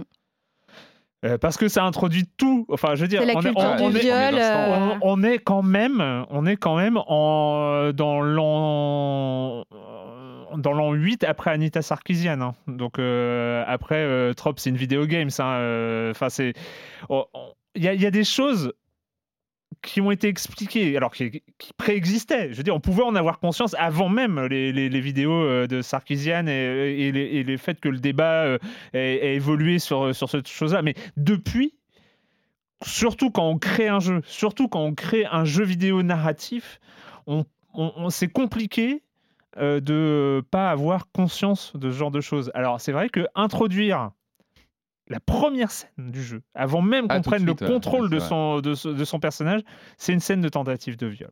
Ouais, c'est étrange. par un homme Par qui un est un démon. Voilà, qui est euh, le, donc dans la rue, c'est une ruelle une sombre, euh, machin. et Donc tout du ça. coup, et forcément, c'est un monstre parce qu'il l'explique en plus, euh, parce qu'après il retrouve du coup le- la personne, l'agresseur, Dans la boîte de nuit. et il voit une photo où c'est un père de famille avec un enfant. Donc c'est Il aurait pas un- pu faire ça. C'est un homme, c'est un père de famille. euh, mon Dieu, c'est il a été euh, comment on dit, Possédé, en fait, possédé était, par oui, un par, démon, euh, et c'est pour ça qu'il est devenu le monstre, le, Le violeur, violeur, hmm. le monstre dans l'imaginaire. Parce que tu penses bien qu'un un bon père de famille euh, normal ne peut jamais violer. Bah Bah voilà, c'est ça. C'est toujours, en fait, c'est dans un imaginaire, un mythe qu'on mm, se mm, fait. mm, C'est mm. c'est la culture du Ouais, Il y a viol. des descriptions un peu glauques de lui quand tu parles justement avec la tenancière de la boîte. Elle te parle de lui, qu'il venait souvent, qu'il était bizarre. Elle en parle d'ailleurs du personnage. Mais on sent voilà, qu'il y a. euh, c'est c'est même compliqué de- d'appeler ça des maladresses. A- Très dur. ce- c'est- Enfin, c'est maintenant, pas- c'est c'est voilà, c'est plus une maladresse, c'est une vraie. euh, c'est c'est- c'est- c'est quelque chose qui est plus acceptable. Ouais. Et je pense qu'au-delà, de- c'est vrai, d'un d'un contexte narratif euh, qui est, euh, qui est très euh, cliché, Mm. euh, mais à la limite dans un sens acceptable. Je veux dire, Bah, c'est ce que, Ah bah c'est oui, ce que t'as je me suis dit. Je me un, suis dit, un bon. apôtre qui vient libérer des démons, soit, ok, on a déjà vu ça mille fois, mais bon, pourquoi pas on peut, on peut raconter la même histoire, toujours, il y a toujours des choses à apporter. Le problème, c'est qu'il y a certains euh, clichés, certains. Ouais, et puis je te dis, en fait, le- la scène d'ouverture avec l'intensif de viol, j'ai levé les yeux au ciel et je me suis dit, bon, pff, voilà. Mais alors après, euh, Mm. Le, le dia- le dialogue et euh, ce que ton héros, ton avatar euh, te, fait, Mhm. euh, te fait dire, tu te dis, mais waouh, Ouais. waouh. Voilà. Donc c'était c'est The Blind Prophet. Pour le reste, euh, vous pouvez vous faire votre idée par vous-même. hein, Vous avez toujours le droit. Ça, ça se trouve sur Steam à une vingtaine d'euros. Euh, donc euh, voilà, ce jeu d'aventure point and click. Et là, on va aller rapidement du côté d'un Metroidvania futuriste. Donc euh, plus rien à voir avec les démons et les. euh, et Ah non, c'est plus mignon. hein. Hein, L'ambiance visuelle est est complètement à l'opposé même. C'est tout blanc, tout clair, tout. euh, Un peu trop à l'opposé peut-être? Peut-être, ouais. Ça s'appelle Kunai.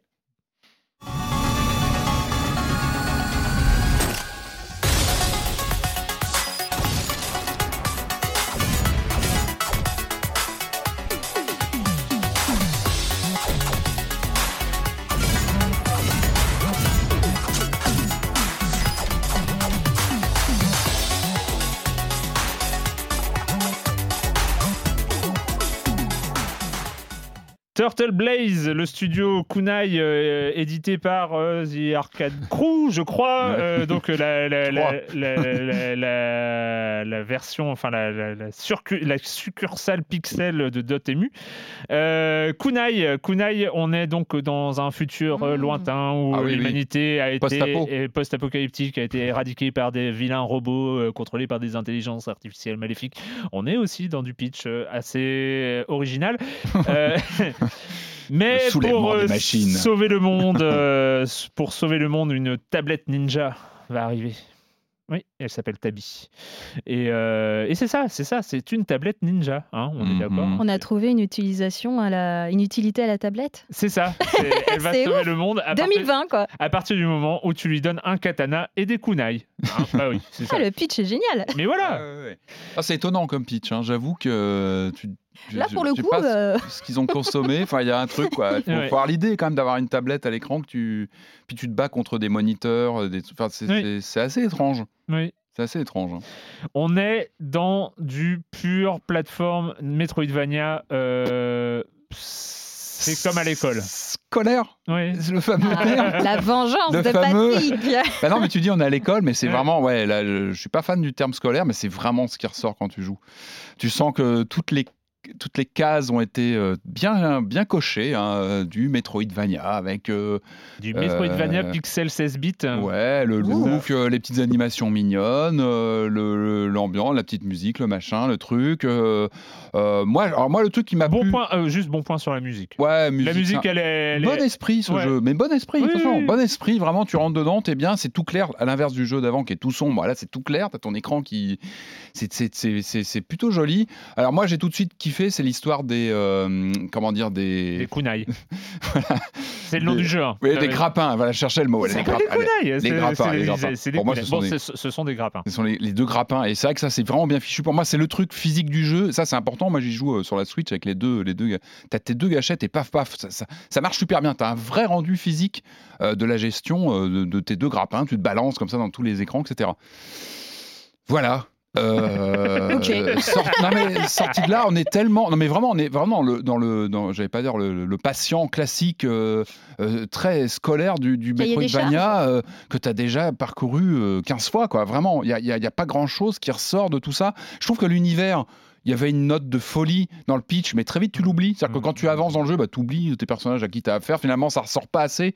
Je trouve qu'il n'y a pas assez de, tu vois, de mise en relief, de mise en, en- peut-être en valeur de, de- de cet univers. En je trouve que finalement, c'est assez monochrome. Il n'y a pas il n'y a Et- pas de fulgurance.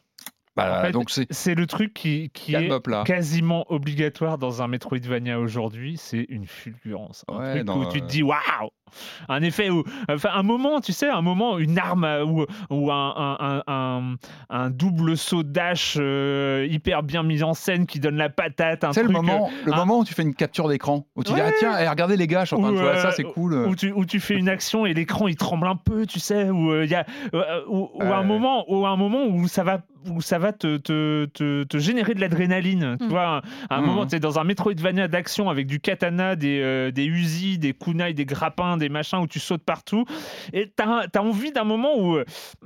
Où, où tu vas avoir euh, ouais, une Non. dose de une dose d'excitation, un truc qui va te porter comme ça. Bah, Ce- Et ça peut être, ça peut être tout et n'importe quoi. Ça peut être un effet visuel de ouf. Ça peut être un effet sonore de ouf. un pouvoir en plus que ça tu peut récupères. être, euh, euh, ça peut être un, un, un- un- bullet time euh, hyper bien mis en, scène, euh, un changement de, de couleur, un, truc comme ça. Là, il n'y a pas ça. Non, il n'y a pas ça. C'est très ça. calme. C'est, des fois c'est presque fade, fade dans le Mhm. sens où euh, le level design, c'est-à-dire Ouais. le level design est bien, c'est-à-dire il est, Il est très, il est, il est en verticalité euh, par exemple et c'est vrai que c'est bien quand on a quand on a des grappins d'être dans la verticalité, Ah bah c'est, ouais. plutôt cool et tout ça. Sauf que le design graphique il est sur une sorte de d'échelle de gris. Ouais.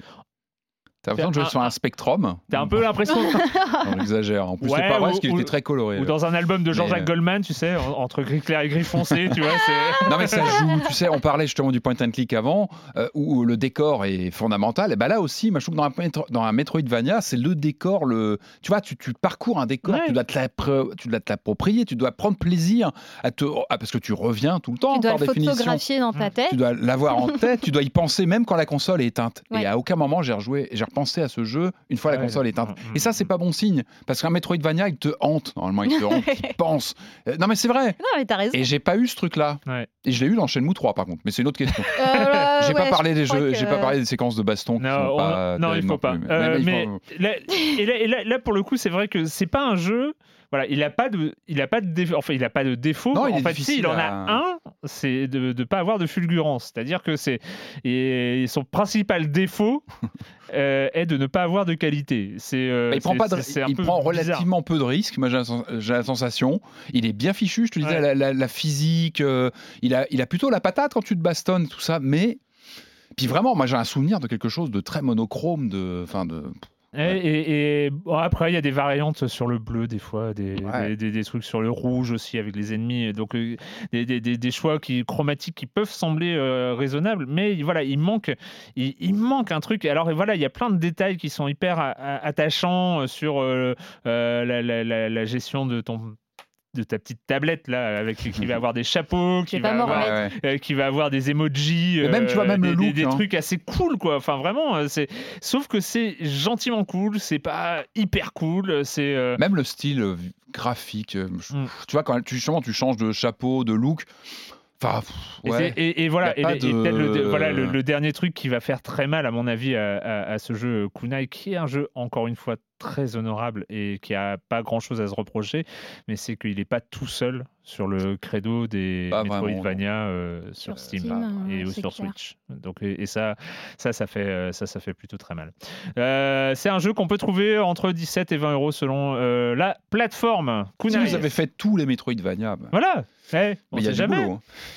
si quelqu'un est en manque de Je vous laisse. euh, On va terminer, on va terminer rapidement cette émission avec euh, la première production euh, de la développeuse du dimanche. Si vous connaissez pas la développeuse du dimanche, c'est euh, c'est donc une nana sur YouTube euh, qui s'appelle Lola, je crois, Oui. quelque chose, euh, qui euh, depuis euh, quelque temps déjà, depuis euh, deux ans, je crois, de, a lancé sa chaîne YouTube pour raconter, euh, faire un journal de bord de son développement de jeu. Mm. Euh, alors, eh ben, finalement, elle a sorti un jeu, mais pas celui-là.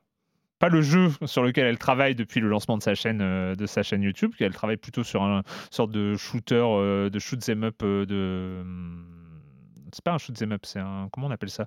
Euh, Les façons contrat, tu sais, euh, Euh, run and gun ou un truc Ouais, comme ça. Ouais, oui. voilà, bref, oui. bref, c'est pas le sujet. Parce que son premier jeu qu'elle a sorti, c'est un jeu de Picross avec des chiens qui s'appelle Puppy Cross.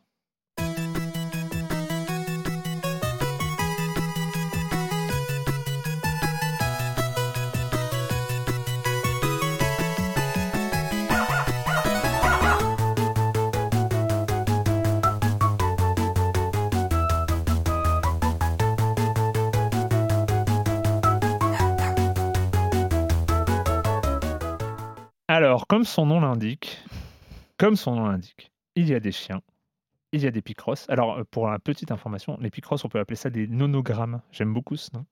Ou alors des logographes, euh, des anji, des glidlers, des non, des gridlers. Ou alors, euh, façon euh, ordiphone, euh, des logimages. Ouais, C'est beau. Très préfé- 80-90. Les Ouais, ma logimages, préférence, c'est c'est beaucoup les logimages. Bon, alors, on va pas vous rappeler les règles des Bah picross. oui, c'est. Il y a des numéros, il faut colorier des cases, enfin, il faut noircir des cases, en laisser d'autres Il blanches. y a- et à la ça a fait apparaître un dessin en point de croix. C'est ça. Donc voilà, des petits, des petits picross. Et euh, à chaque fois, tu débloques euh, soit un objet, soit un nouveau chien.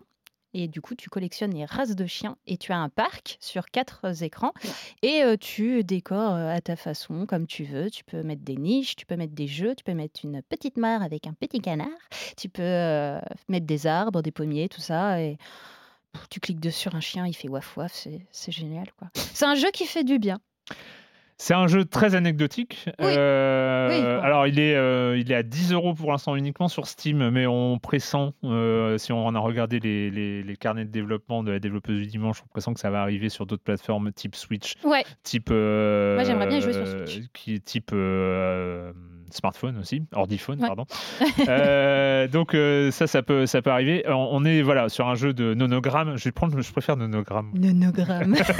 Nonogramme.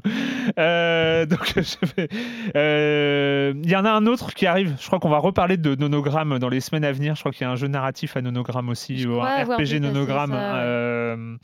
Euh, qui arrive dans les mois, dans les semaines qui viennent.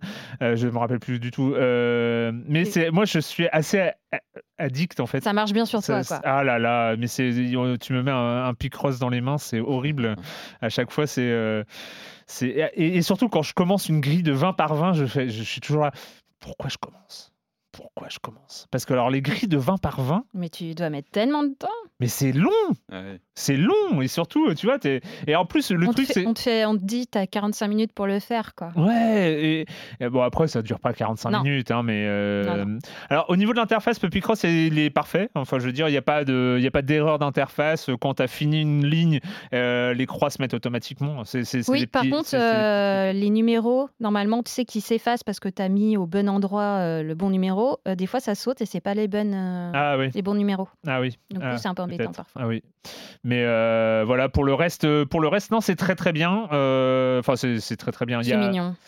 Il y a combien de cases Euh, Il y a combien de grilles Euh, Il doit y en avoir euh, 10 Neuf. fois 10. euh, ça doit faire une centaine de. Oui, enfin, il y a de- neuf mondes et puis il Ouais. y a. Ouais. Voilà, une, euh, un, un peu une centaine, une centaine de grilles euh, à faire. Donc il y a le temps. euh, c'est de, et puis c'est pas mal. C'est assez, ça monte très vite en difficulté. Par contre, c'est pas du tout une initiation au Picross. Mm.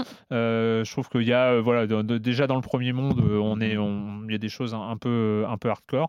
Euh, mais voilà, c'est très bien. C'est un, un jeu de Picross Ouais, avec des chiens. avec deux chiens. Donc euh, voilà. Je pense que la défi, ouais, on peut pas aller au-delà en fait. Ah non, Puppy mais je Cross. pense que La, c'est la- la assez, grosse, euh, la grosse faiblesse de Puppy Cross, c'est qu'il n'a aucune euh, aspérité critique.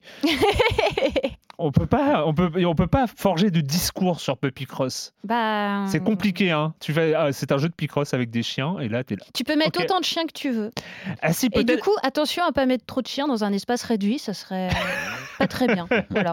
Il manque, moi, dans ce peut-être, dans ce peut-être, il, manque l'aspect, euh, la- la- l'aspect, euh, comment, comment on dit, euh, euh, où on doit s'occuper de ces chiens. On doit pas leur Tu donner voudrais à les manger. caresser, Mais leur donner à manger, c'est vrai. Exactement, exactement. Tant qu'à faire, tant qu'à faire, tu Ouais. fais un truc façon Nintendogs où tu dois euh, s'occuper de ton, de leur bien-être, euh, euh, Ouais. qu'ils aient assez. à- voilà.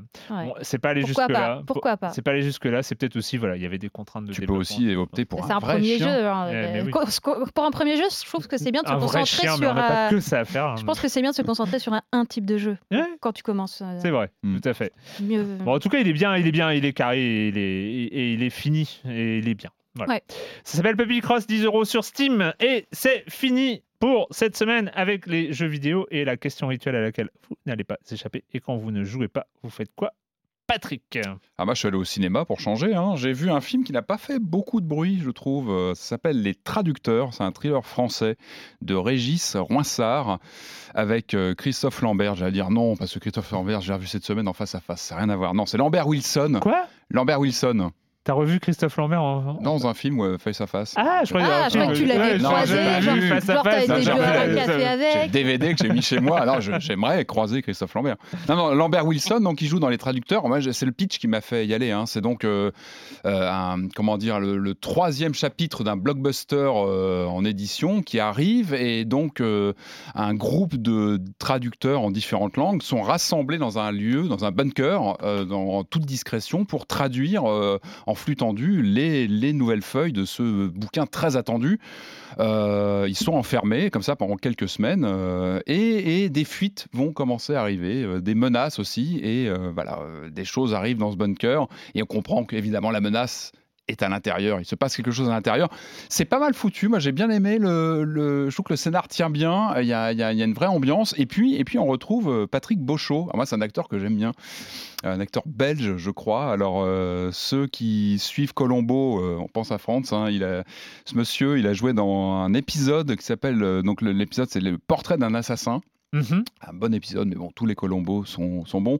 Mais les fans de James Bond se rappellent surtout de lui euh, dans le rôle de Scarpine, qui était le, le sidekick, le, le- le- comment dire, l'associé de Max Zorin dans Dangereusement Vôtre. Donc euh, un acteur euh, qui, a, qui a fait parler de lui dans les années 80 à côté de James Bond. Donc voilà, c'est moi j'étais content de le, revoir parce qu'on ne voit plus très souvent cet acteur. Il a un bon rôle dans, dans ce film.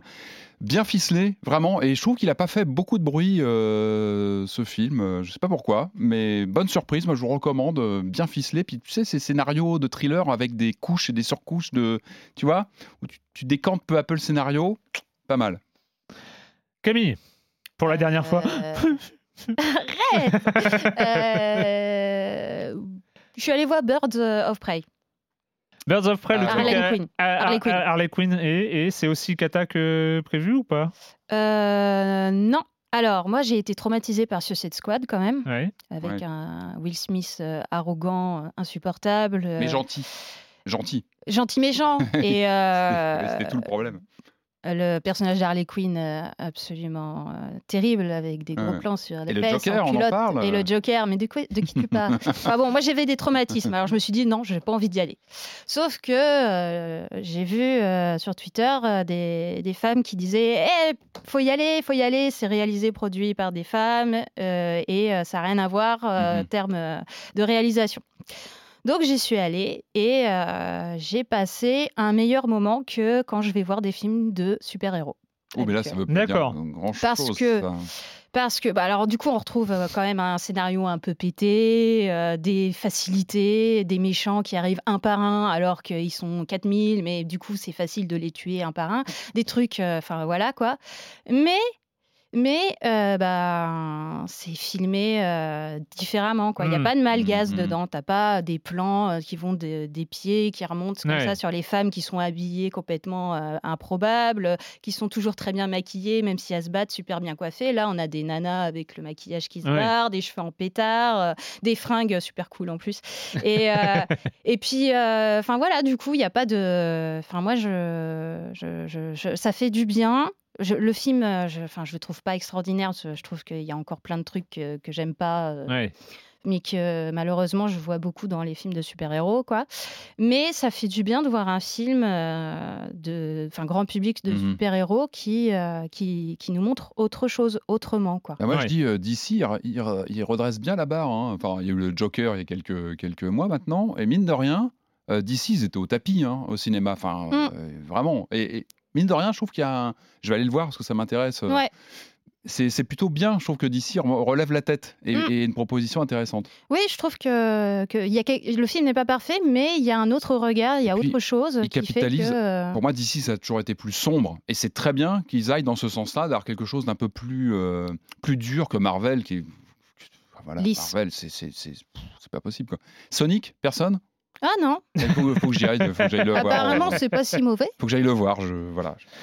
Euh, pour ma part, j'ai découvert, euh, c'est toujours dans mon. Je, je- je sais- je vais arrêter d'en parler parce que euh, j'arrive pratiquement au bout, mais euh, de mon sujet sur l'informatique quantique, quand j'en Ah. avais parlé dans la dernière émission, euh, je crois que c'est dans la dernière émission que j'en avais parlé. Il y a euh, deux, trois semaines peut-être. Ouais, trois semaines. En fait, un auditeur m'avait conseillé un épisode de Trajectoire. Euh, je ne sais pas si vous connaissez Trajectoire, peut-être pas. Trajectoire, c'est un podcast de, de- du- des studios euh, qualité, euh, donc euh, avec euh, l'âme, avec euh, Fibre Tigre et pour euh, l'occasion Daz. Et pour l'occasion, c'est Fibre Tigre qui anime euh, avec plusieurs chroniqueurs et chroniqueuses euh, ce, ce podcast qui en est à son 18e euh, numéro. Alors le dernier date de trois mois, donc je ne sais pas si c'est encore actif, mais euh, c'était mensuel et c'est un, podcast dédié aux mathématiques. En fait, c'est très, c'est très drôle parce que, alors pour le coup, moi j'ai écouté celui euh, dédié, euh, c'est le numéro 11, euh, qui était dédié à l'informatique quantique, euh, qui datait de, de novembre 2017. Je n'ai absolument pas compris grand chose. Ah c'est- Non, mais c'est axé sur les mathématiques de l'informatique quantique. Alors, autant vous dire qu'on Ah ouais. est euh, sur euh, les tenseurs niveau, euh, de matrices de nombres complexes euh, et de choses comme ça, euh, de vecteurs dans des espaces de Hilbert. Donc, euh, bon, c'est des choses qui sont un petit peu hardcore euh, pour moi, mais il y avait un, un côté passionnant où il semi-vulgarisait. C'est-à-dire, et en fait, il y a ce côté dans la semi-vulgarisation qui est toujours assez poétique, de choses où on te parle de choses que tu sens que si tu faisais un effort, tu pourrais comprendre, mais que tu comprends pas encore. Et euh, il y a plein de Je choses comme ça. qui est- Non, mais il y, a- y ce moment où c'est un peu poétique. Et, et je pense que pour. euh, euh, si tu fais les, épisodes de trajectoire dans l'ordre, je pense que tu peux en apprendre beaucoup sur, Mm. euh, sur les maths. Euh, les maths qui est un sujet euh, assez passionnant et euh, que je, sur lequel je reviendrai sans doute euh, assez prochainement. J'ai envie de me remettre aux maths. Euh, c'est, je sais pas, je sais pas d'où ça vient ce, ce genre de choses, mais bon, on, on verra ça un peu plus tard. Euh, à la technique, c'était Irénée Matouzewski. Et puis, bah, nous, on se retrouve, euh, bah, on se retrouve une autre fois. Ouais, une Camille, prochaine fois. mais oui, hein, tu reviendras, tu reviendras Oui. quand même nous voir. Et, euh, et puis merci pour tout, hein. Bah, C'était cool, aussi, c'était euh, cool quand même. Euh, et puis bah nous on se retrouve donc la semaine prochaine sur libération.fr et sur les internets. Ciao.